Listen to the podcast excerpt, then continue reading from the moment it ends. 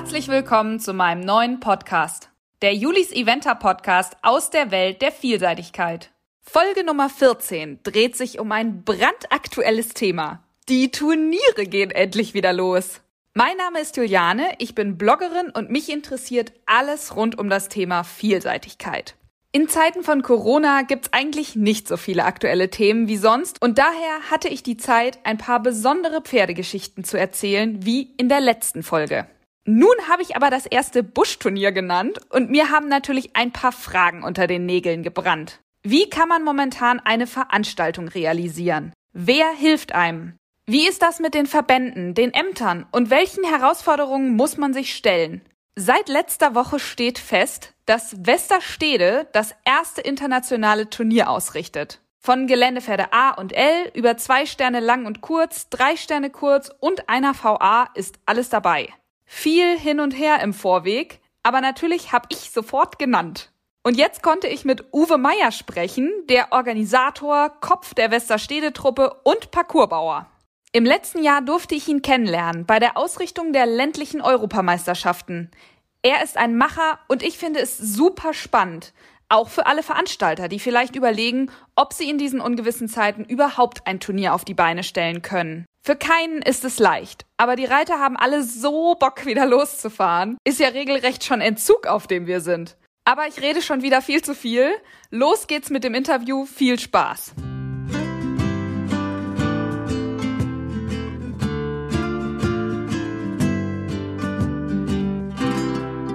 Hallo Uwe, herzlich willkommen im Podcast. Ich bin froh, dass du dir kurz die Zeit nimmst, mit mir zu sprechen. Ja, hallo Juliane, das ist ja, ja eine echte Herausforderung zur Zeit. Wir sind auch alle so ein bisschen an. Wir wissen noch nicht ganz genau, äh, wie alles läuft, aber es sind ja eine Menge mehr Sachen zu beachten als sonst. Genau, ihr macht Turnier, das erste internationale Turnier nach oder man kann eigentlich fast schon noch sagen während Corona. Äh, dazu habe ich natürlich ein paar Fragen, äh, vielleicht chronologisch. Ihr hattet ja diesen Termin schon vor Corona festgelegt. Und als dann alles abgesagt wurde, selbst weit in den Juli, August und so, wie waren da eure ersten Überlegungen, ob ihr Turnier macht oder nicht? Also wir haben tatsächlich überhaupt nie darüber nachgedacht, dass wir von uns aus absagen. Weil wir haben den großen Vorteil, dass wir eben eine Outdoor-Veranstaltung haben. Das konnte uns schon mal äh, ja nicht unbedingt total daneben gehen, sage mhm. ich mal. Also die ganzen Indoor-Sachen waren ja doch wesentlich mehr betroffen. Dann haben wir die große Möglichkeit, einem auch äh, ohne Zuschauer veranstalten zu können. Mhm. Wir sind nicht auf ein großes äh, Zuschaueraufkommen äh, angewiesen. Das ist schon mal sehr, sehr gut. Und äh, ein weiteres Plus ist eben, wir können auf dem eigenen Platz veranstalten, wo wir auch dann tatsächlich den Termin auch noch verschieben können und jetzt, wie jetzt auch passiert, auch noch auseinanderziehen können, mhm. ähm, ohne dass wir da mit irgendjemandem sprechen müssen, ob wir den Platz eher benutzen oder länger nutzen dürfen. Ja. Und unsere Sponsoren äh, haben größtenteils zur Stange gehalten. Das ist ein großes Plus. Ja, sehr gut. Wenn man sich dann mit den Corona-Maßnahmen beschäftigt, was waren die größten Herausforderungen? Ja, die größten Herausforderungen waren eigentlich diese Ungewissheit, was eigentlich jetzt an Maßnahmen auf uns zukommt, die wir noch ergreifen müssen. Und äh, ja, diese ständige Ungewissheit, ob es denn tatsächlich noch verboten werden kann, eine mhm. Veranstaltung durchzuführen ähm, und wo da die, die Personenobergrenze liegt und so weiter. Also die Maßnahmen rund um Corona äh, haben uns schon, ich sag mal, immer wieder beschäftigt und mussten uns natürlich immer wieder beschäftigen, weil wir nicht genau wissen, wie wir darauf reagieren konnten. Wir wollten aber immer das Signal setzen, weiter an unserem Turnier und auch an dem Termin festzuhalten, nicht zu verschieben mhm. und auch äh, unbedingt äh, zu sehen, dass wir den Reitern, dem Sport das anbieten können, dass wir in dieser Zeit auch was machen können, solange das alles erlaubt ist. Ja. Wie lange vorher habt ihr denn gebraucht, um das Turnier jetzt vorzubereiten? Also eigentlich sind wir ähm, äh, seit dem Winter schon dabei. seit dem Januar, Februar immer wieder. Es gibt ja, es geht, vergeht eigentlich kein Tag, wo man sich nicht damit beschäftigt, äh, mit Sponsoren zu sprechen, mit den Ämtern zu sprechen und so weiter, Sachen vorzubereiten. Und äh, direkt in der Vorbereitung läuft dieses Turnier eigentlich wie die anderen Turniere auch. Also die letzten Wochen sind natürlich dann so eine Hochphase, da wird richtig viel gemacht, aber immer noch mit angezogener Handbremse. Erst vor einer Woche haben wir dann erfahren, dass dieser Veranstaltung wirklich nichts entgegensteht seitens Krass. der Behörden. Mhm. Und äh, wir mussten immer so tun, als würden wir so veranstalten, wie wir wollen. Und am Ende ist es dann ja auch gut gegangen. Es hat ja auch geklappt. ja. Wie wichtig war es denn euch, eben nicht nur für die Profis auszuschreiben, wie viele andere das jetzt so ein bisschen eingeschränkt haben, sondern den Amateuren da auch die Möglichkeit zu geben? Also ich denke, da sind wir im Vielseitigkeitssport ein bisschen anders aufgestellt als im Springsport oder in anderen Disziplinen. Äh, wir leben ja im Vielseitigkeitssport nicht nur von den Profis, auch mit natürlich, aber eben auch von den vielen äh, Amateuren und ich sag mal Halbprofis, die doch mehrere Pferde reiten, aber dann auch noch einer anderen Tätigkeit nachgehen. Mhm. Und das macht eben diesen Sport aus. Und wir wollten alle an den Sport bringen. Das war für uns ganz, ganz wichtig. Und äh, nicht jetzt selektieren nach irgendwelchen äh, ja, Leistungen oder vielleicht sogar ja, anderen Klassifizierungen. Das wollten wir nicht. Wir wollten den Sport wirklich für jeden, der ihn ausüben wollte, möglich machen. Hat äh, euch der Landesverband geholfen jetzt in dieser Corona-Maßnahmenkatalog? Ja, äh, zum Schluss äh, ging es dann darum, dass die, die, nationalen Ausschreibungen ja noch wieder umgestellt werden mussten, Ausschreibungsänderungen durchgeführt werden mussten. Das ging relativ zügig. Das, da hat uns der Verband schon geholfen. Ansonsten ist man mit dieser Veranstaltung als Veranstalter erstmal auch alleine. Mhm. Das ist man so. Da, da, da, kann der Verband auch nichts machen, weil wir werden direkt angesprochen von den Ämtern. Mhm. Und äh, Unterstützung haben wir aber schon erfahren, ja. Ja. Und wie war das mit der FEI? Weil ja, bisher wurden ja alle internationalen Turniere eigentlich abgesagt. Ja, also auch die FEI hat ja äh, auch ein Corona-Programm ein, so einen Leitfaden rausgegeben, an mhm. dem man sich entlanghangeln konnte. Auch die FN, ne, mit dem konnten wir deutlich mehr anfangen als mit dem der von der FEI. Mhm. Aber die FEI äh, hat uns auch äh, ja nie signalisiert, nicht stattfinden zu lassen. Immer okay. nur auf die Vorsicht und auf die Maßnahmen hingewiesen. Aber dann, äh, das ist ja auch landesweit immer sehr, sehr unterschiedlich, sogar in verschiedenen mhm. Landkreisen auch wieder unterschiedlich, wie damit umgegangen wird. Und äh, da kann man, ich glaube, nicht so eine globale Regelung treffen. Das mm. ist mhm. doch alles noch sehr schwammig. Und bei uns hat es eben gut geklappt. Ja. War denn auch mal eine Überlegung, äh, VLVM zu machen, also national auf dem Niveau? Nein, eigentlich nicht. Wir sind mit der Überlegung, national, nur national zu veranstalten, schon mal los gewesen. Aber das ist Jahre her. Äh, die Reiter wollen eigentlich diesen internationalen Standard unbedingt gewahrt haben. Mhm. Wir haben drüber nachgedacht, tatsächlich international zu veranstalten und nur Deutschland zuzulassen, weil wir lange nicht wussten, ob Ausländer überhaupt einreisen können. Ja. Aber es ist in diesem Sport ja auch so, dass sehr viele Ausländer auch in Deutschland trainieren ja. und die hätten wir damit dann auch gleich ausgeschlossen und das mhm. wollten wir nicht. Und jetzt ist es ja sogar möglich, dass äh, hier und da die Grenze geöffnet wird und dass auch ein paar ausländische Reiter auch dann anreisen dürfen. Ja.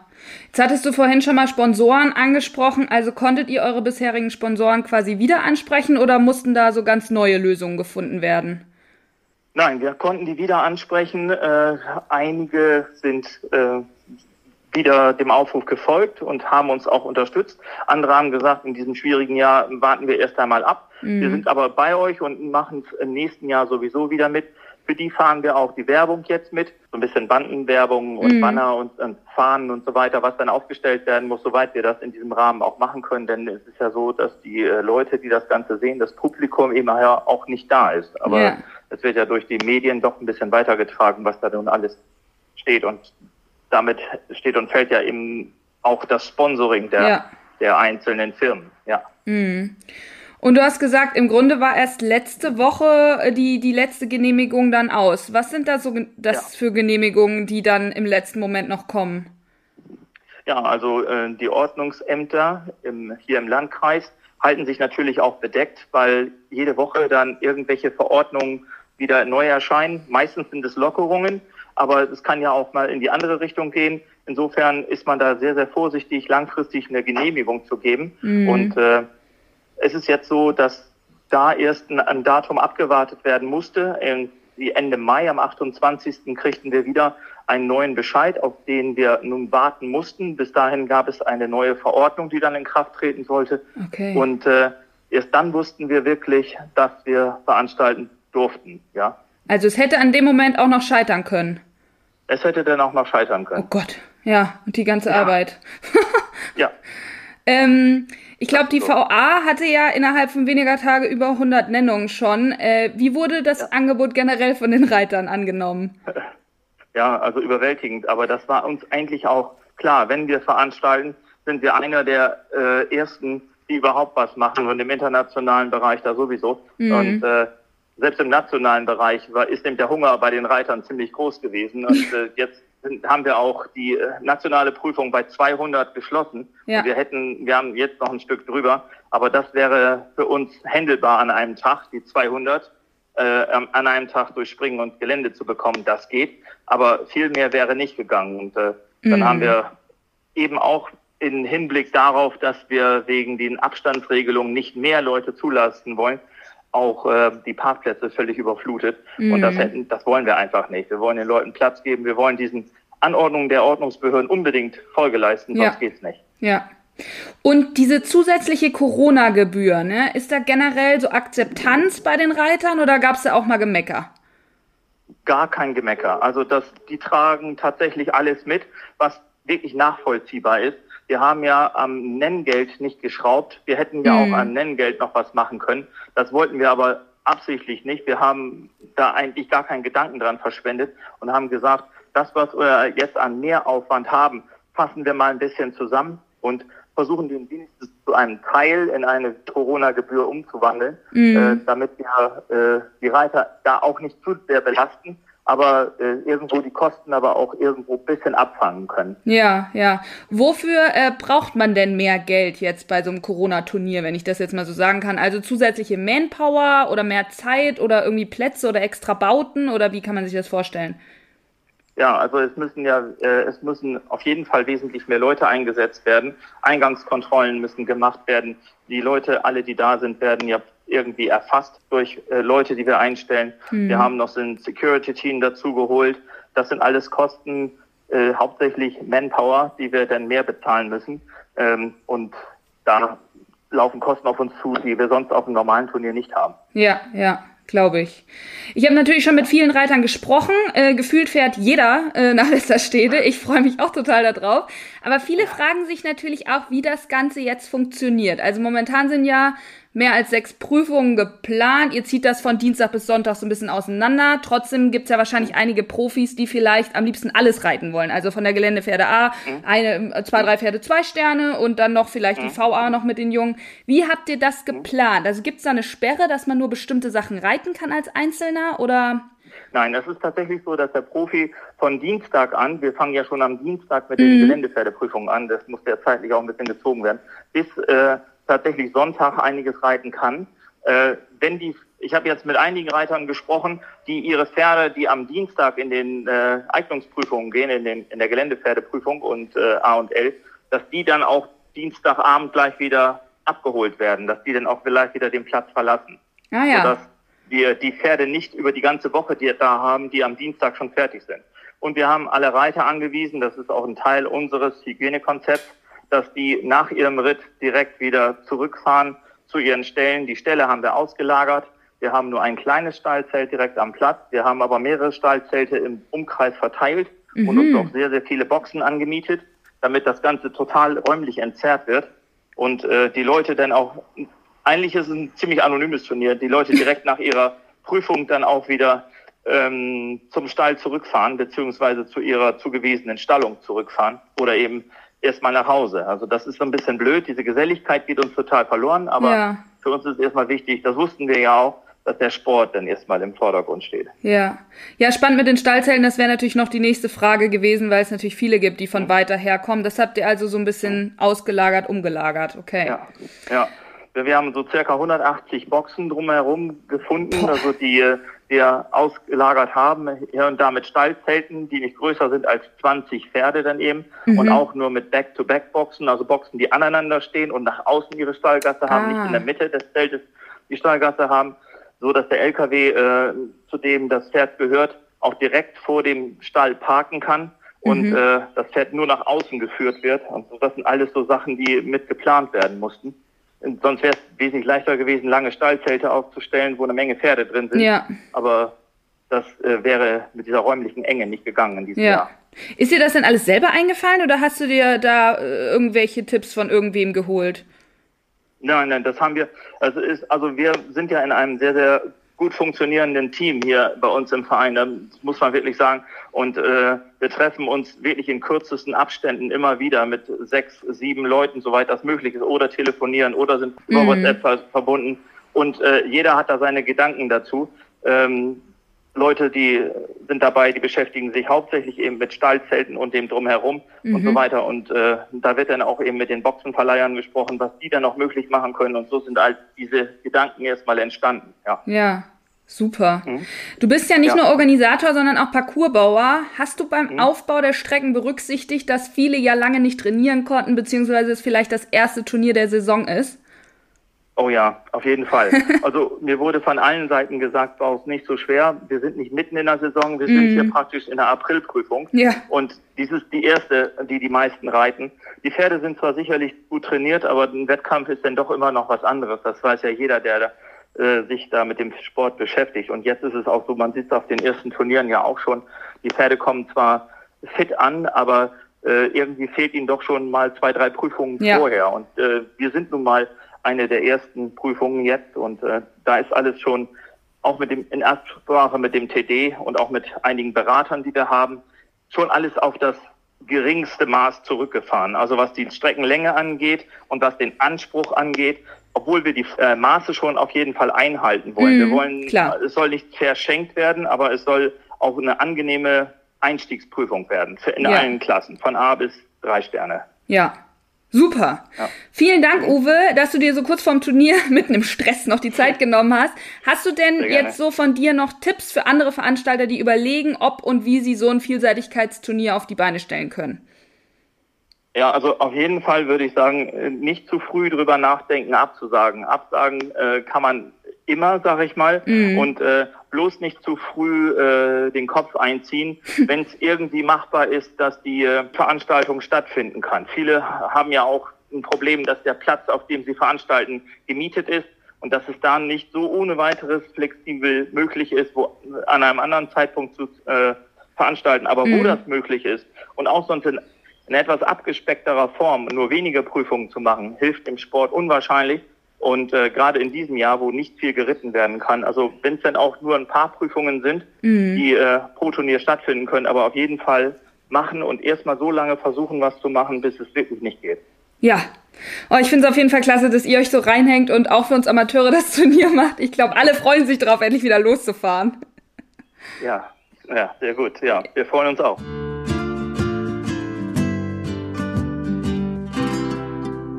Yes! Ich freue mich so. Und auch wenn es sicher anders wird als sonst auf dem Turnier, denn ja, das Gesellige ist schon ein Riesenpunkt, weswegen man losfährt. Aber ich bin so froh, dass Westerstede und auch einige andere langsam anfangen, das alles wieder auf die Beine zu stellen. Für uns Reiter. Ich kenne die Veranstalterseite und weiß, wie kompliziert es schon ist, ein Turnier unter normalen Bedingungen durchzuziehen. Das ist während Corona alles natürlich noch viel schwieriger. Daher sollten wir nicht über die 20 Euro Corona-Gebühr diskutieren, denn wir haben ja eben gehört, das sind einfach Mehrkosten, die der Veranstalter durch zusätzliche Manpower hat. Ich werde auf jeden Fall nächste Woche auf Social Media berichten, wie alles abläuft und so weiter. Am 13. 14. Juni geht's für mich los zur VA. Und vielleicht sieht man ja den einen oder anderen von euch dort. Ich habe euch auf meiner Webseite auf jeden Fall nochmal alle Links zu Westerstede, dem aktuellen Platz und Zeitplan zusammengestellt, weil es sind noch drei Tage bis zum Nennschluss. Und nun nochmal ganz kurz zu einem anderen Thema. Der Podcast. Momentan gibt's nicht ganz regelmäßig Folgen, obwohl ich versuche, in dem Rhythmus zu bleiben, dass es einmal die Woche eine neue Folge gibt. Doch die Abstimmung, Vorbereitung, Aufnahme, Schnitt und Veröffentlichung kostet natürlich extrem viel Zeit, die ich während Corona problemlos hatte, jetzt aber wieder etwas knapper wird. Daher habe ich beschlossen, ein PayPal-Konto für den Podcast einzurichten. Dort könnt ihr mich bzw. vor allem den Podcast unterstützen und damit weitere Folgen sichern. Es geht dabei nicht darum, Geld zu verdienen, sondern sich einen zeitlichen Puffer zu schaffen, denn ich kann in dieser Zeit ja quasi keinen anderen Job annehmen. Ich lege extra kein Crowdfunding-Projekt an und das hat mehrere Gründe, die möchte ich einmal kurz erklären. Zum einen ist Crowdfunding auf ein festes Ziel und einen festgelegten Kampagnenzeitraum beschränkt. Das möchte ich ehrlich gesagt ungern, denn wenn jemand erst in zwei Monaten den Podcast entdeckt, dann soll er ja auch die Chance haben, das zu unterstützen, wenn er möchte. Und es gibt dort meistens auch festgelegte Beiträge und deren Belohnung. Das ist auch schwierig umzusetzen bei einem Podcast. Ich habe trotzdem einige Ideen, wie ich euch belohnen kann für größere Spenden. Euren Namen zu nennen oder eure Firma oder natürlich eigene Interviewpartner oder Themen vorzuschlagen, sodass ihr einfach noch mehr Teil des Ganzen werdet. Ich bin auf euch und eure Unterstützung angewiesen. Das PayPal-Konto lautet podcast at julis-eventa.de. Ich habe das natürlich jetzt auch überall verlinkt und natürlich mache ich weiter, egal wie viel Geld da zusammenkommt. Das ist absolut kein Muss, sondern auf total freiwilliger Basis. Aber ich möchte eben denen auch die Chance geben, die sich bei mir gemeldet haben, die gesagt haben, hey, wie kann ich das denn unterstützen? Ich finde das toll und da würde ich gerne irgendwie eine Chance schaffen. Ich hoffe, ihr versteht das. Ansonsten hoffe ich, dass euch die Folge gefallen hat. Mal wieder was Aktuelles. Ich war richtig aufgeregt. Und eigentlich gibt's noch ein paar mehr Pferdegeschichten, die ich unbedingt erzählen möchte, aber die Abstimmung der Termine klappt gerade nicht ganz so reibungslos. Also kann ich euch noch nicht sagen, wen wir als nächstes hören werden. Ich bleibe aber dran. Ihr Lieben, ich hoffe, ihr bleibt auch dran. Gebt mir wie immer gerne Feedback, abonniert den Podcast, schreibt eine Bewertung und, und, und. Vielen Dank und bleibt gesund.